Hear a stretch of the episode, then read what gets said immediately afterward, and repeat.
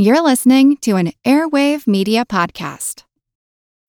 When you need mealtime inspiration, it's worth shopping Kroger, where you'll find over 30,000 mouthwatering choices that excite your inner foodie. And no matter what tasty choice you make, you'll enjoy our everyday low prices, plus extra ways to save, like digital coupons worth over $600 each week. You can also save up to $1 off per gallon at the pump with fuel points. More savings and more inspiring flavors make shopping Kroger worth it every time. Kroger, fresh for everyone. Fuel restrictions apply. Another day is here, and you're ready for it. What to wear? Check. Breakfast, lunch, and dinner? Check. Planning for what's next and how to save for it? That's where Bank of America can help. For your financial to-dos, Bank of America has experts ready to help get you closer to your goals. Get started at one of our local financial centers or 24-7 in our mobile banking app. Find a location near you at bankofamerica.com slash talk to us. What would you like the power to do? Mobile banking requires downloading the app and is only available for select devices. Message and data rates may apply. Bank of America and a member FDIC. I must admit that I've always struggled with accents. You know, people be speaking perfectly clear English, yet I haven't a single clue as to what they're saying. This happened most recently while I was watching a BBC comedy titled The Kennedys. And I had to hit the rewind button a number of times because I just kept missing the punchlines. And this is far from the first time that this has happened. I was once on the phone with a woman from New Orleans and I could hardly understand her. And I felt awful for having to ask her to repeat things, and I apologized profusely. But when I got off the phone, I wondered for a moment how it could be that we were from the same exact country and we had such different ways of speaking English. And this brings to mind a professor I had while I was attending graduate school at the University of Rochester. And I must say that his English was probably better than mine. I mean, he was a PhD, but I really had to work hard to overcome his strong Indian accent. And occasionally he would just throw me for a loop where I had no clue what he was talking about. My favorite, most memorable, was a time when he spent about 20 minutes talking about the liver rule. The liver rule. And I wasn't alone in misunderstanding him since I could hear giggling all around the classroom. Of course, keep in mind we're all immature students in our early 20s at this time. Well, at the end of class, a bunch of us got together and all had the same exact question What the heck did he mean by the liver rule?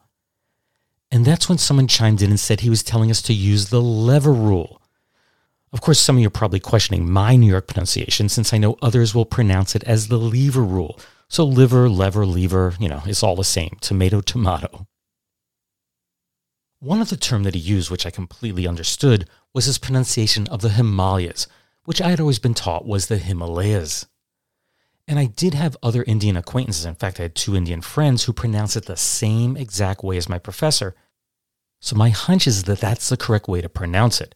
And it's also the way I've been pronouncing Himalayas ever since. Now, no matter how you pronounce it, you know, high up in the Himalayan mountains is not a place that anyone would want to be forced to fight for their survival. It's cold, windy, snow covered, and barren of any vegetation. It's unlikely that anyone could ever make it out of there alive. Well, today I have for you an incredible story that took place high up in the Himalayas or Himalayas during World War II, and it's one that involved the crash of a military transport plane right into the side of one of its mountains. While two crew members did survive the crash, they immediately realized that no one was coming to save them. They would have to save themselves. Could they do it? Well, you're about to learn the fate of those two men in a story I've titled Almost Over the Hump. I am Steve Silverman, and this is the Useless Information Podcast. Useless information. Well, probably the best place to begin is with a very brief history lesson. When I say brief, I mean very brief. You see, at the beginning of World War II, Great Britain had most of its military resources focused on its war with Germany. And this left one of its colonies, Burma, which is now Myanmar or Myanmar, depending how you pronounce it, it left Burma poorly defended, and that's a fact that Japan took notice of. That's because Japan was already at war with China and had taken control of the bulk of the Chinese coastline. This left just one major way for the Allies to get supplies into China to help fight the Japanese – that was overland via the Burma Road, which just let's say was not exactly a superhighway. Stretching 717 miles or 1,154 kilometers in length, The road was narrow, winding, and among the most dangerous in the world at the time. Yet, of course, it was better than nothing. Japan wanted Burma badly. And it was not just for its natural resources, which it did want, but to take control of the Burma Road and halt the transport of military supplies into China. So in 1942, the Japanese took advantage of the poorly fortified Burma and they swept in and took control of the country. And if the Allies couldn't get supplies into China by land or sea, they had just one option left. They'd have to take to the skies. But this was a risky proposition if you think about it. We're talking about flying over the Himalayas, the tallest mountains in the world, with pre jet age airplanes. This would be tough to do even in the best of conditions, but these planes would be flying fully loaded through some of the worst weather conditions ever with Japanese aircraft on the prowl. Just to give you an idea of how dangerous these transport missions were, between the initial flight on April 8th of 1942 over what the Allied pilots referred to as the hump until the winding down of the program in November of 1945, 594 aircraft were reported lost or missing, with 1,659 men killed or missing in action. That is not good odds. Perhaps you're old enough to remember the late CBS anchorman Eric Sevareid. He was on one of those hump missions when his airplane developed engine troubles. So he quickly grabbed a bottle of gin and he safely parachuted down into the jungles of Burma. About one month later, he'd be rescued by a search and rescue team, and he later wrote, quote, Hardly a day passed that the operations radio did not hear the distress signal of a crew going down in the jungle valleys or among the forbidding peaks. Few at that time were ever found again, and there was a saying among the pilots that they could plot their course to China by the line of smoking wrecks on the hillsides. It is not often that one sees fear in the face of flyers, but I saw it here. Each one reckoned that it was only a matter of time before his turn would come. They had the feeling of men who know they have been condemned. Of course, many stories could be told of these hump flights, but I just want to focus on one of them that of China National Aviation Corporation, or CNAC number 58. It departed Dinjan, India on April 7, 1943, and it was loaded with graphite electrodes with a destination of Kunming, China. At the controls of the Douglas C 53DO Skytrooper was 26 year old pilot Camille Joseph Rosbert, or Joe Rosbert for short, and he was from Philadelphia. He had earned a degree in chemical engineering from Villanova College in 1938, but he was unable to secure employment after graduation, so he became a pilot for the U.S. Navy. Then, seeking new adventure, he resigned from his commission in 1941 and volunteered to fight for China. There, he joined up with the American Volunteer Group, which is abbreviated AVG, and they were later coined the Flying Tigers. And he was credited with downing seven Japanese planes. And when the AVG disbanded on July 4th of 1942, Rosbert joined up with the CNAC to fly over the hump, which is how we find him at the controls of the flight we're about to talk about. Joining him as co pilot on this flight was another experienced airman. That was 24 year old Charles Ridgely Hamill III, or Ridge for short. He was a civilian pilot who, along with 15 other Pan Am pilots, volunteered to fly eight large transport planes into Burma to evacuate citizens there, and that was just prior to the Japanese takeover. After that, Ridge joined up with the Pan American African Corps, and their job was to transport strategic material and personnel from Miami down to South America, across the Atlantic to the African coast, then traverse the Sahara to the Middle East, and then up to the hump, where, of course, uh, they'd fly it over the hump. Ridge typically flew the desert portion of these missions, but there was something about the hump that appealed to him. So he made the switch, and this particular flight that he was co piloting would be his very first time over the hump. And there was a third man on board, although I should mention that little is known about him. He was Chinese radio operator Li Wang. Takeoff from the airstrip went smoothly and was purposely done under the cover of thick fog and that was to prevent being spotted by Japanese fighters. Climbing ever higher and higher into the sky, they encountered torrential monsoon rains that just pounding against their windshield. Then, at approximately 12,000 feet or 3.66 kilometers, the rain transitioned into heavy snow. As the plane continued its ascent, Ridge knew that they were getting close to the top. So he grinned, turned around to Lee Wang, gave him a pat of assurance on his head, and he told him, quote, We're okay now. Another thousand feet and we'll clear the hump. Another hour and you'll be home. Yet the plane was starting to struggle. Heavy ice began to form a film across the windshield and then it spread to the wings, quickly coating them in a 6 inch or 15.25 centimeter layer of ice. That is a lot of ice and a lot of weight. So the airplane began to lose airspeed and altitude. So Joe radioed back to Dinjan and he let them know that he was turning back to the base. So he proceeded to turn the aircraft 180 degrees, but the inside of the windows froze completely over and he was unable to see where he was going. So Joe attempted to melt the ice by alternately pressing the warm palms of his bare hands against the glass. You know, put one hand on, when he got too cold, switch to the other hand and he was able to melt a small peephole about two inches or 5.1 centimeters in diameter, and he was finally able to see that they were passing through a dense cloud. No big deal, right? Well, just as they emerged from that cloud, the rocks of a jagged peak suddenly appeared out of nowhere, and they were within seconds of slamming directly into it. Look out, Joe blurted, there's a mountain! And instinctively, with his eyes still peering through that tiny hole in the iced up windshield, he veered the aircraft to the right and missed the peak. They had been within inches of certain death when a sudden loud scraping noise could be heard emanating from under the belly of the aircraft. It was as if the plane was being ripped open by a giant can opener. And then they came to a sudden halt and everything was quiet. It took a few moments for the two pilots to get a sense of what had just happened, but it wasn't long before Ridge announced, Get out of this thing before it catches fire. And just as Ridge prepared to make his exit, Joe told him, Come back in. You'll freeze to death out there. They would soon learn that the engines had been ripped off in the crash, so there was no danger of fire. Only the cabin of the plane had remained intact, which provided them with shelter against the elements. The radio, which was their only contact with the outside world, it had been destroyed. Even worse, far worse, the crash had snapped Lee Wong's neck and he was killed instantly. It was just the two of them now. And the main reason they survived was because in banking that plane away from the peak, it was now able to travel parallel to the face of the mountain and come to a halt.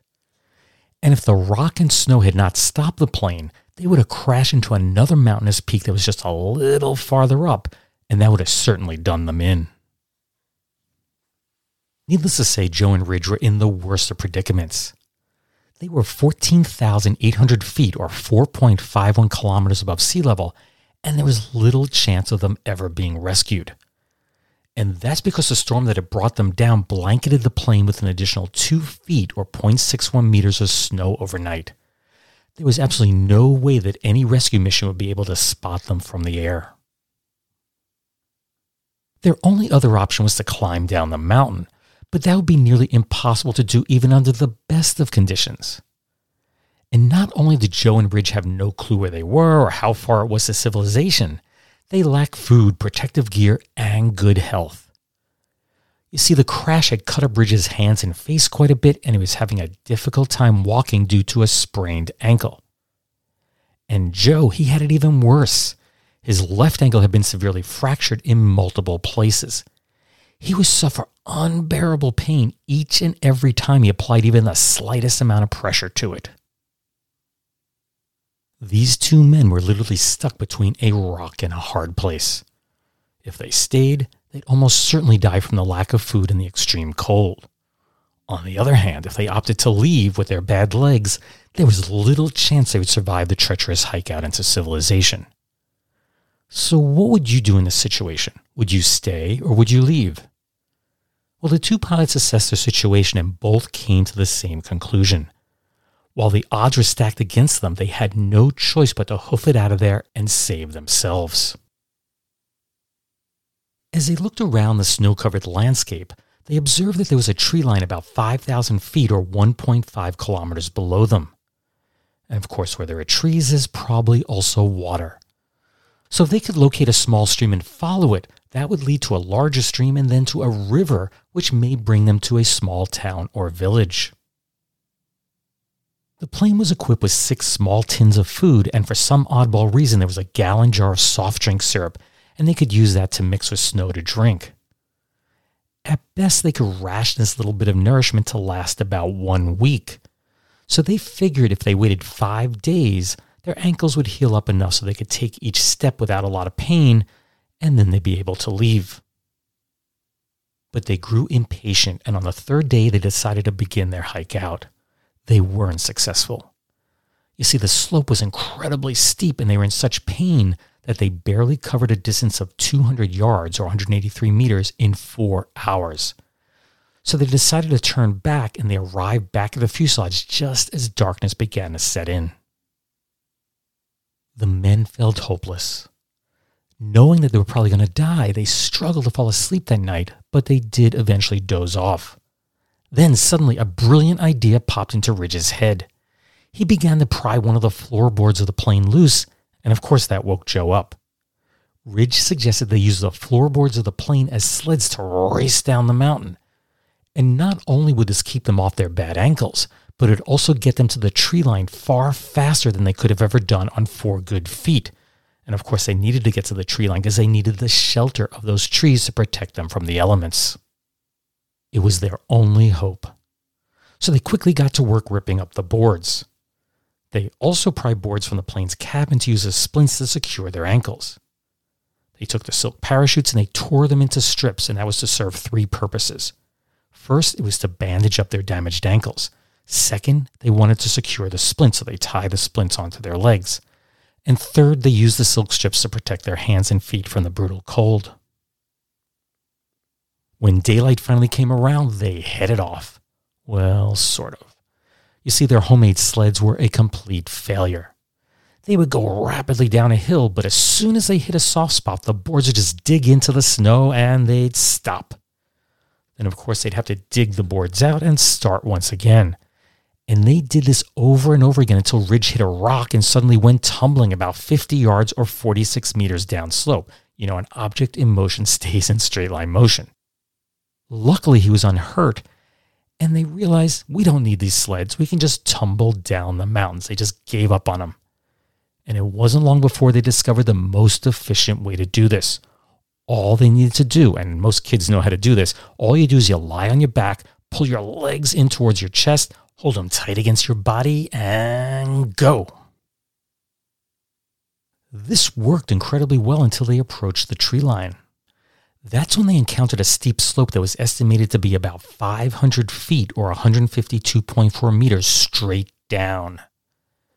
And while this may be a bit of an exaggeration, they felt they had no choice but to go over the edge and hope that they landed in soft snow below.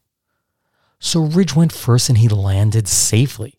He then yelled back to Joe, It's okay, but it's rough. Come on down. And that's exactly what Joe did. Now remember, their wish was to find a stream that could possibly lead them to a larger stream, and luckily they found one just before the evening sunset. So they took shelter in a small cave that covered only half their bodies, but it was better than nothing. And they placed their arms around one another in an attempt to stay warm. When daybreak came around, they once again set out on their journey. What they found was not good news. The steep walls, rapids, and waterfalls of the stream made it impossible to follow. That was either from going up on its edges or traveling through the water. Their only option was to leave the stream and hike an alternate path. This meant three pain filled days of hobbling over the jungle filled hills until they encountered peaks that were simply too steep for the injured men to climb. This forced them to return to the stream, and they made the torturous climb over the many giant angular boulders both in and out of the water that stood in their way. They were making what they thought was great progress until they encountered a series of incredibly steep waterfalls. Of course, any attempt to go over them would result in certain death. But climbing out of the stream valley was also impossible, and that's because its steep walls were nearly vertical. It seemed as if they were out of options. Now, keep in mind that Joe and Ridge were very low on energy, and that's due to a lack of nourishment. They had managed to spread the last of their rations out over many days. They consumed just one bite each morning and one at night, and they had taken the very last bite that morning. They had no food left. So, would this be the place where they would both die? Well, I'm going to leave you in suspense for a moment as we take a brief break to hear from the sponsor of today's podcast. But when we return, I'll let you know what happened next. I'll see you on the flip side. Hey, it's Kaley Cuoco for Priceline. Ready to go to your happy place for a happy price? Well, why didn't you say so? Just download the Priceline app right now and save up to 60% on hotels. So, whether it's Cousin Kevin's Kazoo concert in Kansas City, go Kevin, or Becky's Bachelorette Bash in Bermuda, you never have to miss a trip ever again. So, download the Priceline app today. Your savings are waiting. Go to your happy place for a happy price. Go to your happy price, Priceline. Want to learn how you can make smarter decisions with your money? Well, I've got the podcast for you. I'm Sean Pyles, and I host NerdWallet's Smart Money Podcast. On our show, we help listeners like you make the most of your finances. I sit down with NerdWallet's team of nerds, personal finance experts in credit cards, banking, investing, and more. We answer your real-world money questions and break down the latest personal finance news. The nerds will give you the clarity you need by cutting through the clutter and misinformation in today's world of personal finance. We don't promote get rich quick schemes or hype unrealistic side hustles. Instead, we offer practical knowledge that you can apply in your everyday life. You'll learn about strategies to help you build your wealth, invest wisely, shop for financial products, and plan for major life events. And you'll walk away with the confidence you need to ensure that your money is always working as hard as you are. So turn to the nerds to answer your real world money questions and get insights that can help you make the smartest financial decisions for your life. Listen to NerdWallet's Smart Money Podcast wherever you get your podcasts. Welcome back. Just before the break, Joe and Ridge had encountered a series of waterfalls they were unable to descend, nor did they have the strength or equipment to climb the steep valley walls that surrounded the stream. So we'll pick up the story there. The two men sat down to ponder the situation. Then, out of the blue, Ridge noticed a long vine that was hanging down the valley wall, and he simply grabbed at it. He doesn't even know why. Not only was this vine strong, but they quickly deduced that it was not naturally grown there. It had been tied in place by human hands. Humans! They knew that they must be getting close. How close they didn't know, but it was the most positive sign that they had received since their plane crashed. And the adrenaline kicked in and it provided them with the energy that they needed to climb that vine to the top of the valley wall. And they found something even better when they got up there. There were a number of saplings that had been notched as if they marked some sort of trail. So for the next three days, those notch marks took them along a journey that led them up and down numerous hills, over countless large rocks, and through dense vegetation. They had no clue where this was going to all lead, and maybe they're going in the wrong direction. Remember, trails go in two different directions. And even if it did lead to a location where they could be rescued, that journey could be incredibly long, and they knew they'd never make it if they didn't find some food. Now, it's not that Joe and Ridge didn't attempt to find food. They tried just about anything they could find, but nothing seemed edible. At one point, Joe spotted a piece of fruit floating in a stream and he fished it out. He thought it was a mango, but its taste was far too awful to be that. And both of them took bites of it anyway, and the result was incredible stomach pain and cramps. The only good thing that came out of eating that forbidden fruit was that it effectively numbed their stomachs for the next three days and it took away their hunger pains. Then, on day 13, the stream valley they had been following forked in two different directions. Unsure of which way to go, they simply continued in the direction they were already going. That was to the east and toward Tibet. They later realized they should have gone in the opposite direction, and that's because it would have taken them towards Burma and India, where their base was. Well, ultimately, that bad decision turned out to be the correct one. You see, after just one hour of hiking, they encountered a clearing and they spotted a hut that had been burned to the ground. Later in the day, they spotted a child's footprints in the mud, which gave them further hope. Then, as the end of the day approached, they hiked over a hill and saw, elevated off the ground by stilts, a bamboo hut with a thatched roof. More importantly, there was smoke coming out of it, which meant that someone was probably inside. So they knocked on the doors of the hut, but no one answered.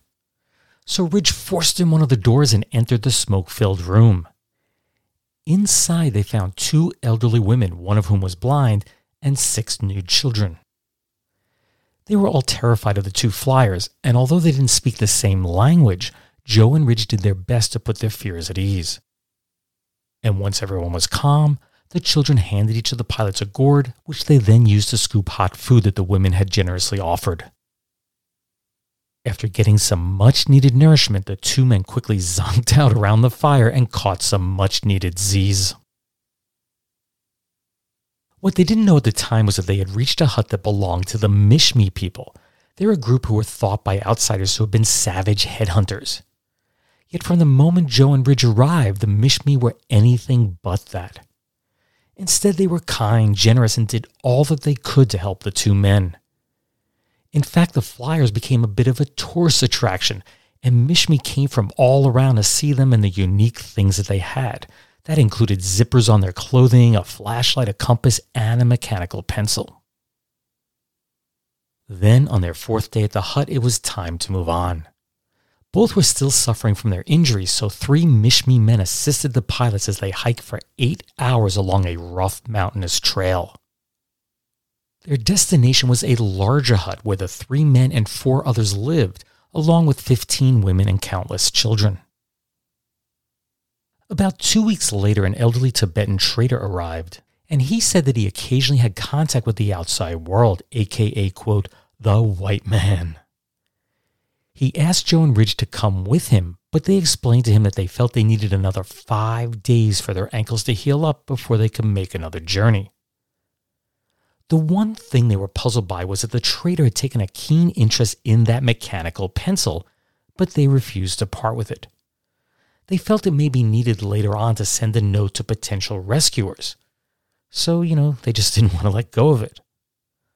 Then later that evening, the trader, you know, who may have been their only possible ticket out of there for a very, very long time, he left. Well, a few days passed, and suddenly the trader's son arrived at the camp. He generously gave the two men a chicken, a pinch of tea, and a bowl of rice. And just like his father, he took considerable interest in that pencil. Now, Joe wasn't sure, but could it be that he didn't want the pencil, but instead he wanted him to write something? So Joe quickly tore a corner off of his flying map and jotted down these words on it quote, We are two American pilots. We crashed into the mountain. We will come to your camp in five days. And that's the end of the quote. The young man then snatched the slip of paper and he ran off with it. They assumed he'd come back with his father on the fifth day and escort them to their hut. But instead, he came back on the fourth day and he presented them with a gift of four eggs. And then he left the hut briefly and returned with an even more generous gift. And when I mean more generous, I really mean it. It was a standard form that was used in India to send a telegram, and it was sealed shut with wax. This was official. So, could this be the news of the rescue they've been hoping for? Well, it was.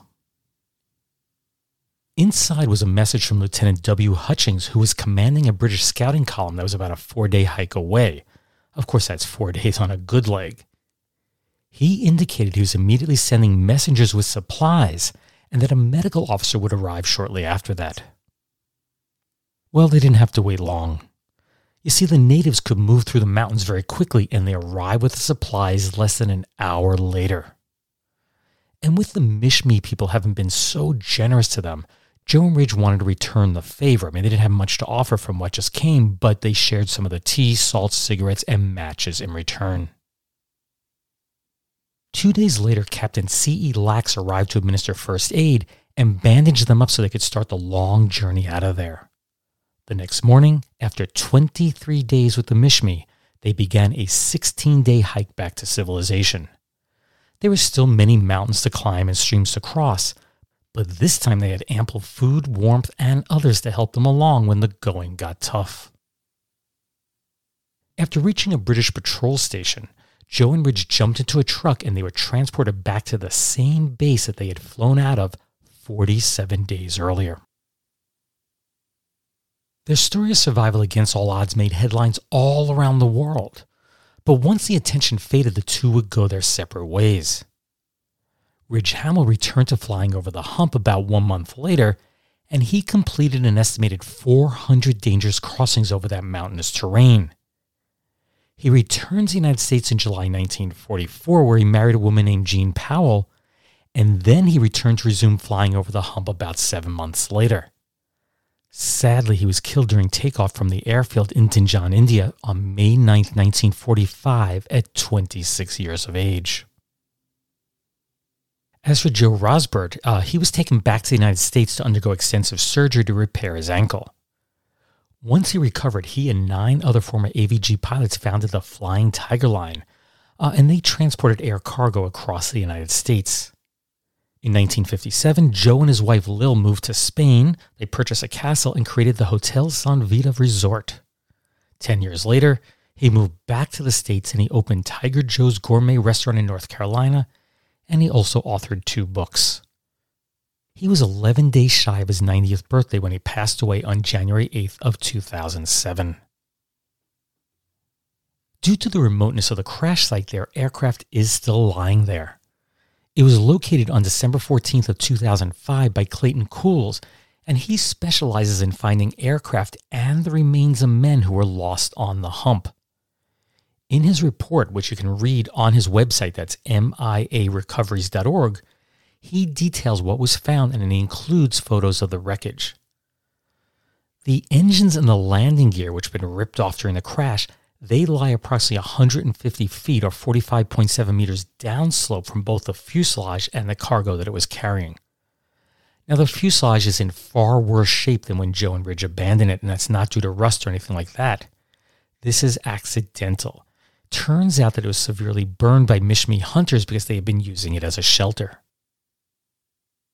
In one of the villages, Kuhles spoke with an elderly woman who had cared for the two pilots in her village along the Nagat River. She took one look at the photo of the two men taken shortly after their rescue, and she was positive it was them. Useless, useful, I'll leave that for you to decide. Well, that brings another episode of the Useless Information Podcast to a close. I decided to do this particular story after Matt Breen of the Explorers Podcast appeared on my last Retrocast. You see, our brief discussion about Ernest Shackleton and his men surviving their ordeal in the Antarctic it got me thinking about some of the obscure survival stories that I knew. This particular story of Joe and Ridge surviving their crash on the hump has always fascinated me, uh, so I hope you found it equally enjoyable. Of course, you can find the Useless Information podcast on all the leading podcast platforms. That includes Apple, Spotify, Google, or wherever you get your podcasts.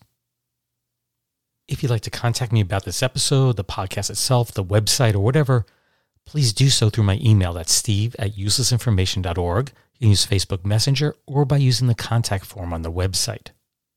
My Twitter feed is at uselessinfocast, and also be sure to like the show on Facebook. You can just do a quick search for the Useless Information Podcast there and it should pop up. Anyway, I'll be back in a couple of weeks with the next podcast, and I thank you as always for listening, and take care, everyone. Bye. All you need is a few minutes to start your day off with something historic when you listen to the This Day in History podcast. Every day, there's a new episode for you to listen and learn about what happened that day way back when. So, listen and subscribe to This Day in History wherever you get your podcasts. That's This Day in History wherever you get your podcasts. Hi, I'm Neil. And I'm Ken. And we are from the Triviality Podcast, a pub trivia style game show where a lack of seriousness meets a little bit of knowledge. Join us each week for an hour long game of general knowledge trivia featuring special guests from around the world, plus tons of extra themed episodes. If you want to improve your trivia game, or you just want to scream at us in your car when we get easy questions wrong, then we're the show for you. Find Triviality on all your favorite podcast apps. But you know that because you're already listening to a podcast.